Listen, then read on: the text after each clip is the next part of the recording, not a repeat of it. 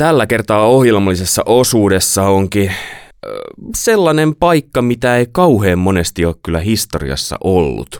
Nimittäin Uusitie-lehden päätoimittajan Kapulan vaihto. Ja senpä takia meillä on täällä studiossa Leif Nummela. Hei, mukava olla mukana. Ja Santeri Marjokorpi, tervetuloa. Kiitos. Ihan ensiksi, Leif, mä sanoinkin tuossa, että ei ole kauhean montaa kertaa kapula vaihtunut, niin kuinka kauan sä oot ollut? Eri yhteydet mukaan laskien välillä poissa, poissa jostain syystä, mutta tota, 30 vuotta. Eli kuinka monta vakituista päätoimittajaa Uusitie-lehdellä on ollut? Sinä aikana vai? Ei kun yhteensä. Ää, mä en itse asiassa ole laskenut, mutta tota, olisiko kymmenkunta kaiken kaikkiaan.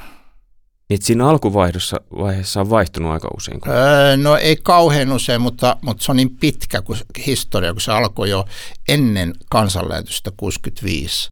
Niin siellä on niin kuin alkupäässä ehtinyt olemaan useampi päätoimittaja. Minä vuonna sä aloitit? Mä aloitin itse asiassa öö, jo ennen vuotta 2000, eli joskus olisiko ollut 96 Eli sä oot melkein puolet ajasta ollut päätoimittaja ja, joo, joo, joo, siis joo, aika, aika pitkä. Mä olin sitä ennen tehnyt nuorisotyötä kymmenen vuotta ja sitten ollut pari vuotta ää, ulkomailla ja, ja, ja, ja sitten siitä tuli sitten se vaihto siihen. Et jos mä aloitin tota, nuorisotyön 80 tasa, itse asiassa mä aloitin jo, mä aloitin tämän lehden jo, jo ka, ää, tota, koska mä aloitin nuorisotyön 80, niin 90, itse asiassa varmaan se oli eka kerta, kun mä olin päätoimittajana. Ja sitten on ollut välillä taukoja. Mä olin Steissä, missä sä oot nyt, Santeri. Eli tämmöinenkin linkki löytyi. Hei, Santeri, missä vaiheessa sulle tuli Uusitie-lehti ensimmäisen kerran tutuksi? Kyllä se on kotona tullut. Meille on tullut se varmaan lapsesta asti, että en osaa sanoa, varmaan silloin kun on lukemaan oppinut, niin joskus sitä on tullut jo luettua, mutta varmaan ensimmäiset muistikuvat semmoista oikeat on jostakin teiniästä sitten, ehkä jostakin 2000, 90-2000-luvun taitteesta. Hei, mulla on tässä tämmöinen sohva mun takana, ja tää on sellainen sohva, että täällä aukeaa luukku, niin mä aukasen sen luukun nyt. Nimittäin Täällä on kapulan vaihtoon liittyviä asioita. En tiedä ihan varmaksi, ootko saamassa näitä ihan omaksi. Se selviää kohta. Mutta mä pyysin Leiffiä tuomaan kapulan vaihtona jotain tavaraa, mikä löytyy täältä Uudentien toimistosta. Ja mä en tiedä, onko tämä Leif sun omasta kirjahyllystä, koska sullahan on paljon täällä kirjaa. Joo, joo, on, on, on. Mutta siis tämä on, tää on sulle. Leif varmaan kertoo, että minkä takia. Onko tämä tuttu kirja ensinnäkin, Santeri? Joo. Itse asiassa en ole, en ole lukenut. On ehkä nimi tullut joskus vastaan. Siis kirja on Trent Hornin Counterfeit Christ, eli tämmöisiä vääriä kristuksia. Joo. tästä, tästä, tästä on hyvä lähteä. Tämä vaatii selitystä. Eli tota, noin, niin, kun mä pyritty ottaa kaksi esinettä, niin mä otin toiseksi tämän kirjan, koska – se on, sä oot tehnyt sitä nyt jo, sen näkee sun kirjoituksista ja sun puheesta, mutta tässä on pakko niin kuin tutustua siihen, mitä maailmalla liikkuu ja mitä, mitä, mitä kirjoitetaan, mitä sanotaan, mistä keskustellaan. Ja vankkurin vetäjinä on aika usein USA ja sitten taas täällä Pohjolassa ehkä, ehkä niin kuin Norja tai Ruotsi ja, ja, ja Tanskakin. Niin tota, äh, tämä kirja äh, on niin kuin tavallaan semmoinen, semmoinen niin kuin muistutus siitä, että me eletään tämmöisessä tilanteessa, jossa, jossa Kristuskin niin kuin tulee vastaan monessa muodossa ja hänestä sanotaan kaikenlaista. Ja musta on hyvä, hauska populaaritason kirja siitä, että, että niin kuin on monia tämmöisiä counterfeit, eli, eli niin kuin vääriä kristuksia, jotka, jotka liikkuu tuolla. Et jos joku sanoo, että mä uskon Jeesukseen, niin se ei vielä niin kuin, niin kuin tota, kerro, että mihin Jeesukseen hän uskoo. Ja, ja, ja, ja kapulan vaihtona se, että sä joudut paneutumaan asioihin entistä enemmän, niin kuin oot tehnyt tähänkin asti. Joku muuten sanoi mulle tuolla, että, että, että, että, että tulee semmoinen mies, joka on joka on tota, samalla tavalla kuulemma kuin minä, niin kiinnostunut siitä, mitä maailmalla tapahtuu. Kuulostaako tämä tutulta? Kyllä tämä kuulostaa ja itse asiassa nyt kun katson tätä kirjaa, niin vaikuttaa tosi mielenkiintoiselta, että tässähän on kannessakin erilaisia Jeesuksen kuvia, joiden taustalla on aina joku erilainen symboli, että täällä on niin islamin tunnuksia ja kommunistien lippuja, Pride-lippua ja dollaria ja Amerikan näitä demokraattien ja republikaanien juttuja. Että tämähän on meidän aikana hyvin yleistä, että Kristuksesta tehdään semmoinen äh, mi, ikään kuin symboli vain niille omille haluille ja omille poliittisille päämäärille se toistuu. Että, ja varmaan näistä teemoista myös uudessa tiessä jatkossakin kirjoitellaan. Että kiitän kyllä tästä, tästä kapulasta, minkä saan. Ja, ja just niin kuin Kristus äh, kääritään usein jonkin lippuun, vaikka mm. Pride-lippuun ihan sille kirjaimellisesti, että yksi tamperilainen kirkko oli just kääritty niin kuin mm. Pride-lippuun. Ja, että siis, tai se voi, on ollut joissain kirkoissa alttarit, alttarina, alttarilla se niin kuin Pride-lippu, niin tota, siis tällä tavalla Kristusta, Kristus valjastetaan täsmälleen niin kuin sanot omaan käyttöön. Leif äsken sanoi siitä, että joudut entistä enemmän perehtymään asioihin. No sä oot varmaan luonteelta sellainen, että sä nyt jo oot sellainen, että sä perehdyt mielelläsi asioihin maailmalla. Joo, kyllä vaikea sanoa, että miten sitä voi entistä enemmän tehdä, mutta siis nykytyössäkin tuolla Suomen teologisessa instituutissa, niin sehän on semmoinen paikka, mihin aika paljon, niin kuin jos tulee jotain tämmöistä erikoista, niin sinne ihmiset ottaa yhteyttä ja siellä niitä keskusteluja myös opiskelijoiden kanssa käydään, käydään että mi, mistä tässä nyt oikein on kyse. Ja, ja kyllä koko ajan pyrin seuraamaan, mitä maailmalla tapahtuu ja luen myös aika paljon tämmöistä hengellistä ja teologista kirjallisuutta ajankohtaista, jotta, jotta asioista pysyy kärryillä ja, ja koen sen ihan semmoiseksi niin omaksi kutsumukseksi ja sikäli myös aika innolla tähän uuden tien tehtävään on tarttumassa. Ja innolla odotan, että saa lukea sun pääkkäitä, koska sulla on ollut erittäin hyviä kirjoituksia seurakuntalainen.fi sivustoilla ja mun ymmärtääkseni on myös luetuimpia siellä. Kyllä ne aika usein on sinne luetuimmat, luetuimmat kohtaan mennyt, että tota, uskon, että semmoista tiettyä vaikutusta teksteillä niin pystyn, pystyn kyllä välittämään sitten. Tämä on muuten hyvin raamatullista, jos, jos ajatellaan, koska mä tatuin just tutkin Danielin kirjaa, niin siellä kerrotaan, että Daniel ja hänen ystävänsä olivat, niin kuin tunsivat paremmin sen uskonnon, mikä siellä oli, kuin kukaan heidän aikalaisistaan, koska heidät havaittiin viisaammiksi kuin kukaan muu, kun heiltä kysyttiin asioita, niin ne, oli niin kuin, ne ei ollut vain niin kuin raamatun tuntijoita. Danielhan oli huikea raamatun tuntija, mutta ne oli myös sen ympäröivän uuden kulttuurin tuntijoita paremmin kuin kukaan muu. Hei, jos mennään eteenpäin, niin Leif tuossa mainitsi innostumisen, niin mikä sua innostaa itseä nyt, kun sä astut tähän tehtävään? No kyllä tässä on montakin innostavaa asiaa, että ensinnäkin siis Uusi Tie-lehtihän on hieno lehti, jolla on pitkät perinteet ja, ja tämmöinen tehtävä, mikä Lefalla on, niin niitä ei Suomessa ei ole toista, että se on jo itsessään semmoinen innostava ja, ja kiinnostava haaste, johon, jota odotan, että siihen pääsee tarttumaan. Kyllä varmaan on myös sitten, että tässä tehtävässä pystyy varmaan moni uusi ihmisiä verkostoitumaan ja tutustumaan, jota ei, ei tunne ja, ja ylipäätään tässä hengellisessä kentässä vaikuttamaan ja toivottavasti kyllä mulla on semmoinen kuitenkin palo sille evankeliumille, että se on, se on se keskeisin, että sitä saataisiin eteenpäin ja valmistettaisiin tilaa sille, että evankeliumi voisi levitä ja myös uustia siinä, että se hengellinen kutsumus siinä varmaan se kaikista syvimmällä se innostuksen ytimessä sitten on. 30 vuotta päätoimittajana, noin. Varmaan on muuttunut vähän ne innostumisen aiheet. Vai onko se ollut aina timanttisesti ihan sama? Se on muuten mielenkiintoista, miten sekä meidän toimitus että, että kyllä äh, siis toimitukset näiden 30 vuoden aikana, niin että itse on, on, on jaksanut uudestaan innostua niistä meidän kolmesta iskulauseesta, raamattu, herätys, lähetys.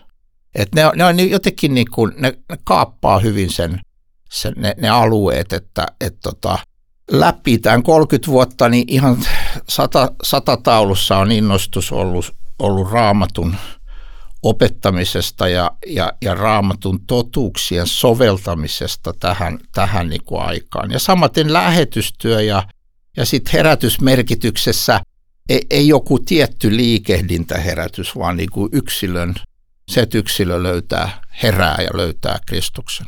Nyt kuulostaa? Ihan hyvältä. Kyllä siis yksi syy, miksi tähän tehtävään uskalsin lähteä, on se, että se lehden arvot vastaa omia. Että jos pitäisi kirjoittaa jotain ihan semmoista, mikä ei, mikä ei yhtään, yhtään kiinnosta, niin mä en semmoisen ikinä lähtisi, että se olisi enemmänkin semmoista melkein, no ehkä jätän, jätän nyt kuvailematta sitä tarkemmin, mutta kuitenkin semmoista, semmoista mikä ihmiselle itsellekään on hyväksi, että pitää tehdä sitä, mikä, mihin on paloa ja minkä arvot voi allekirjoittaa. Ja kyllä näiden kolmen sanan takana ihan mielelläni seison. Leif, tässä tulee varmasti päätoimittajana niitä hetkiä kuitenkin myös, kun on vaikeeta. Niin mitä sä suosittelisit Santerille niihin hetkiin? No sen tuskan kanssa pitää vaan elää. Siis se on niinku, vaikeita voi olla va- esimerkiksi se, että, että kun ottaa kantaa, niin, niin, niin tota, äh, että miten sä, miten sä onnistut, kun lehti on aina rajattu, niin kun sillä on aina rajattu määrä tilaa, niin miten sä onnistut tekemään vaikka sen, että sä sanot sen, mitä sä haluat sanoa, joka sun mielestä on totta, mutta sitten sä samalla kunnioitat niitä ihmisiä ja jotenkin ilmennät senkin siinä, siinä tekstissä, että sä kunnioitat niitä, jotka on eri mieltä. Ja sitten kun sä joskus epäonnistut siinä, kaikki epäonnistut, mä ainakin, niin tota, sitten sä, se voi, se voi niin kuin harmittaa itseään jälkeenpäin, että tuli sanottua niin kuin liian kovaa tai, tai sitten jotenkin muuten. Mutta sen kanssa pitää vaan elää. Semmoista elämä on. Mennään taas tänne sohvan sisälle, tai siis otetaan täältä sohvasta taas seuraava niin sanottu kapula. Hän kumartuu tonne ja ottaa tuolta alta. Mä selostan tässä. Joko sä näit, Santeri? En nähnyt. Tämä on siis, tässä on mustaa, tässä on kirjoitusta ja pienempi osuus tästä on keltaista. Arvaatko mikä tämä on? Mustaa kirjoitusta ja keltaista. Siis valkoista kirjoitusta mustalla. Valkoista kirjoitusta mustalla ja keltaista. Pienempi osuus on keltaista. Ja tämä sanoo tällaisen äänen. Ei kuulukaan. Nyt, Nyt menee vaikeaksi. Tämä on yliviivaustussi. Oho, no. Tämän mä ainakin osaan sanoa, että tämän sä varmaan voit ottaa jo omaan Kiitos. käyttöön. Vai oliko se leffa sun omalta pöydältä? Se oli mun pöydältä, mutta siis se, jos nyt taas selitän, mikä varten tuommoinen annetaan, niin toi on, siis mun mielessä toi on korostuskynä. Ja, ja joitain asioita joutuu niin kuin korostamaan. Ja, ja, ja, ja, ja, siinä sä joudut niin kuin miettimään tietysti sitten, että mitä sä, mitä sä korostat. Ja siinä joutuu jokainen päätoimittaja miettimään, että, että mitä, mitä, koska me ei pystytä kaikkeen ottamaan, kaikkea sanomaan, niin joitakin asioita täytyy ikään kuin alleviivata tai korostaa korostuskynällä. Ja ne nyt oikeastaan, tuossa oli muutama, mistä oltiin hyvin samanmielisiä, niin noin raamattu, lähetys ja herätys, mutta on, niitä on sitten tietenkin muitakin. Just evankeliumi, niin kuin mainitsit aikaisemmin, niin se on, se on, se on äärettömän tärkeä tämmöisessä lehdessä, joka ottaa kantaa vasemmalta oikealle kaikkea, mitä liikkuu, niin tota, että se siellä säilyy se kirkas evankeliumi siinä.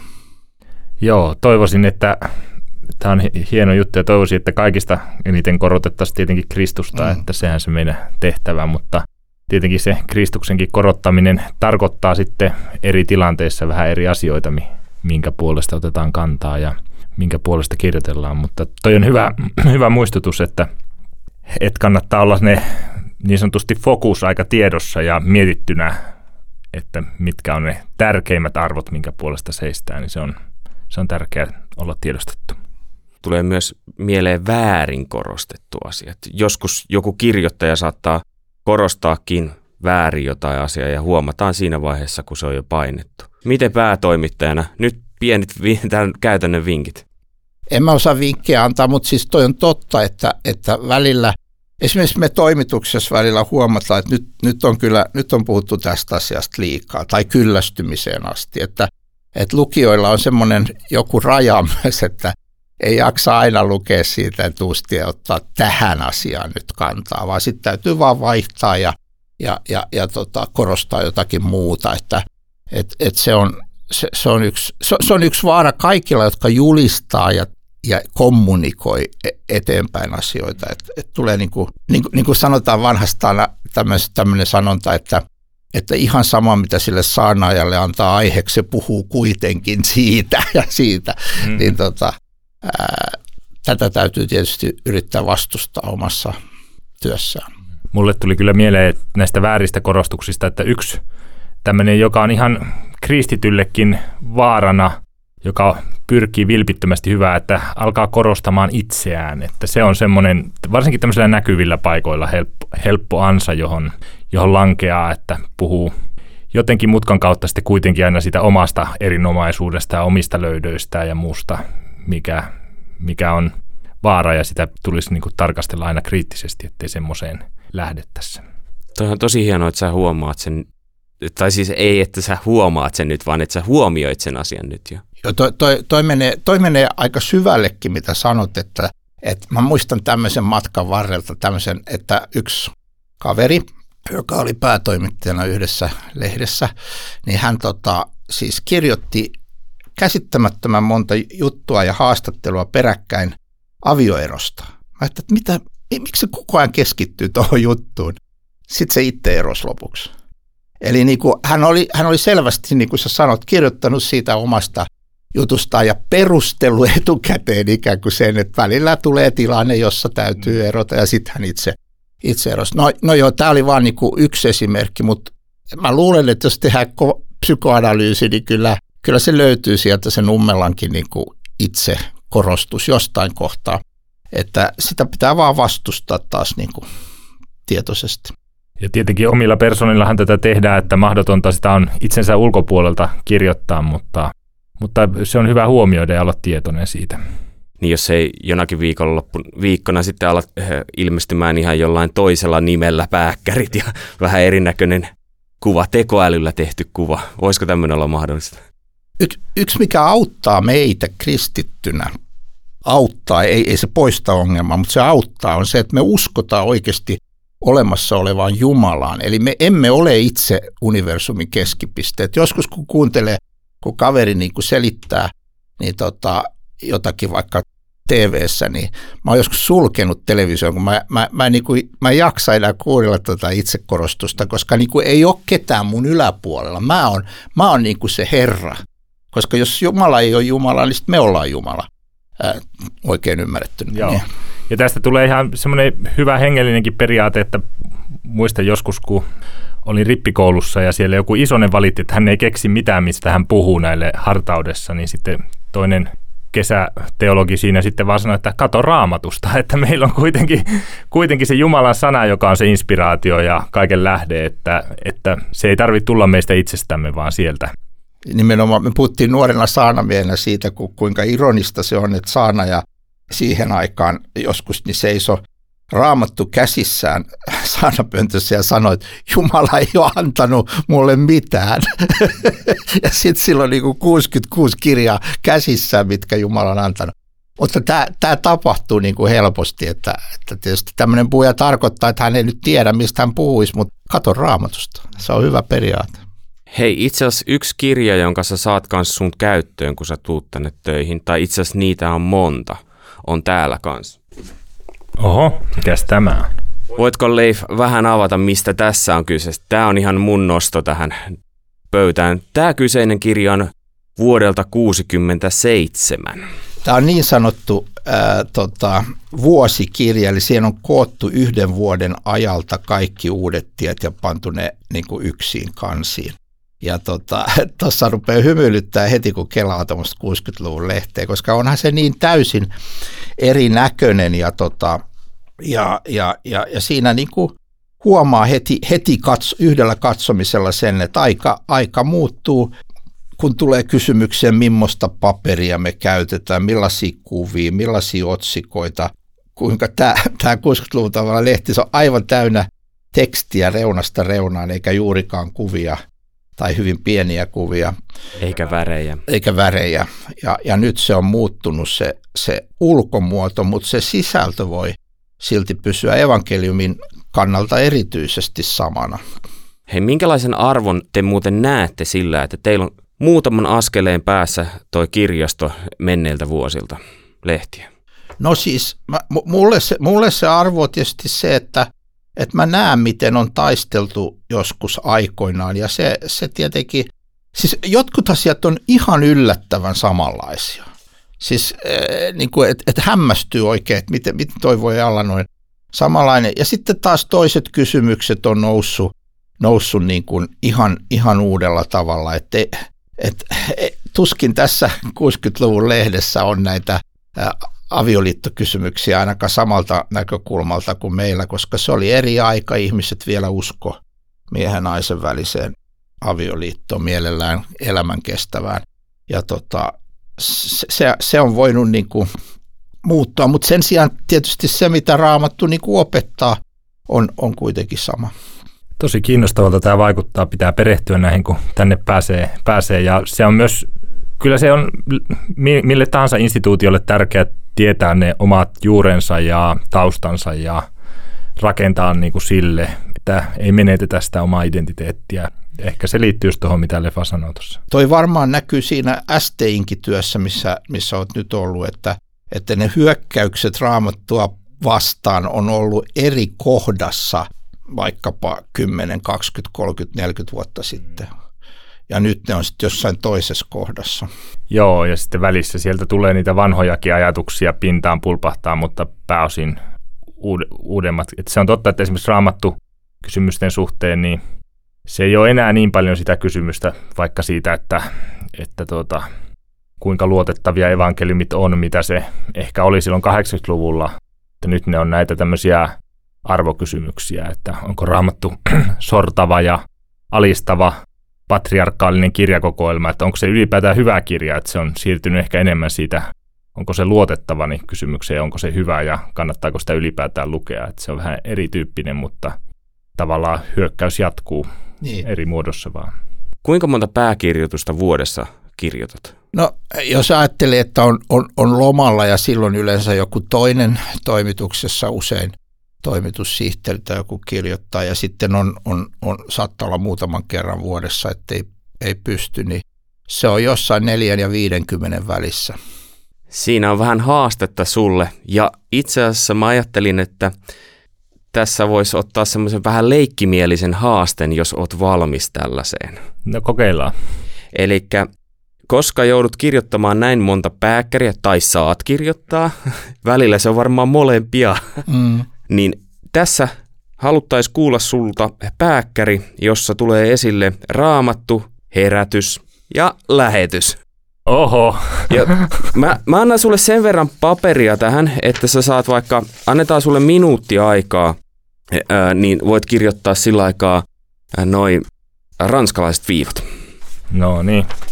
Haaste, haaste on just se, että kun, kun se tila on niin, niin lyhyt. Mä luulen, että kaikki ei aina niin kuin, ää, tavallaan niin kuin huomaa sitä, että kun tuo kaveri on kirjoittanut tuosta, että miksei se sano sitä ja sitä. No sen takia, että siinä on niin lyhyt tila, että sä et pysty sanomaan niin kuin kaikkia eri puolia, että se on sitten opetuskirjoitus, joka voi olla vähän pitempi, mutta sekin on sitten taas niin kuin rajattu. Sitten jos sä oikein haluat koko tasapainoisen kuvan, niin sitten me puhutaan kirjasta.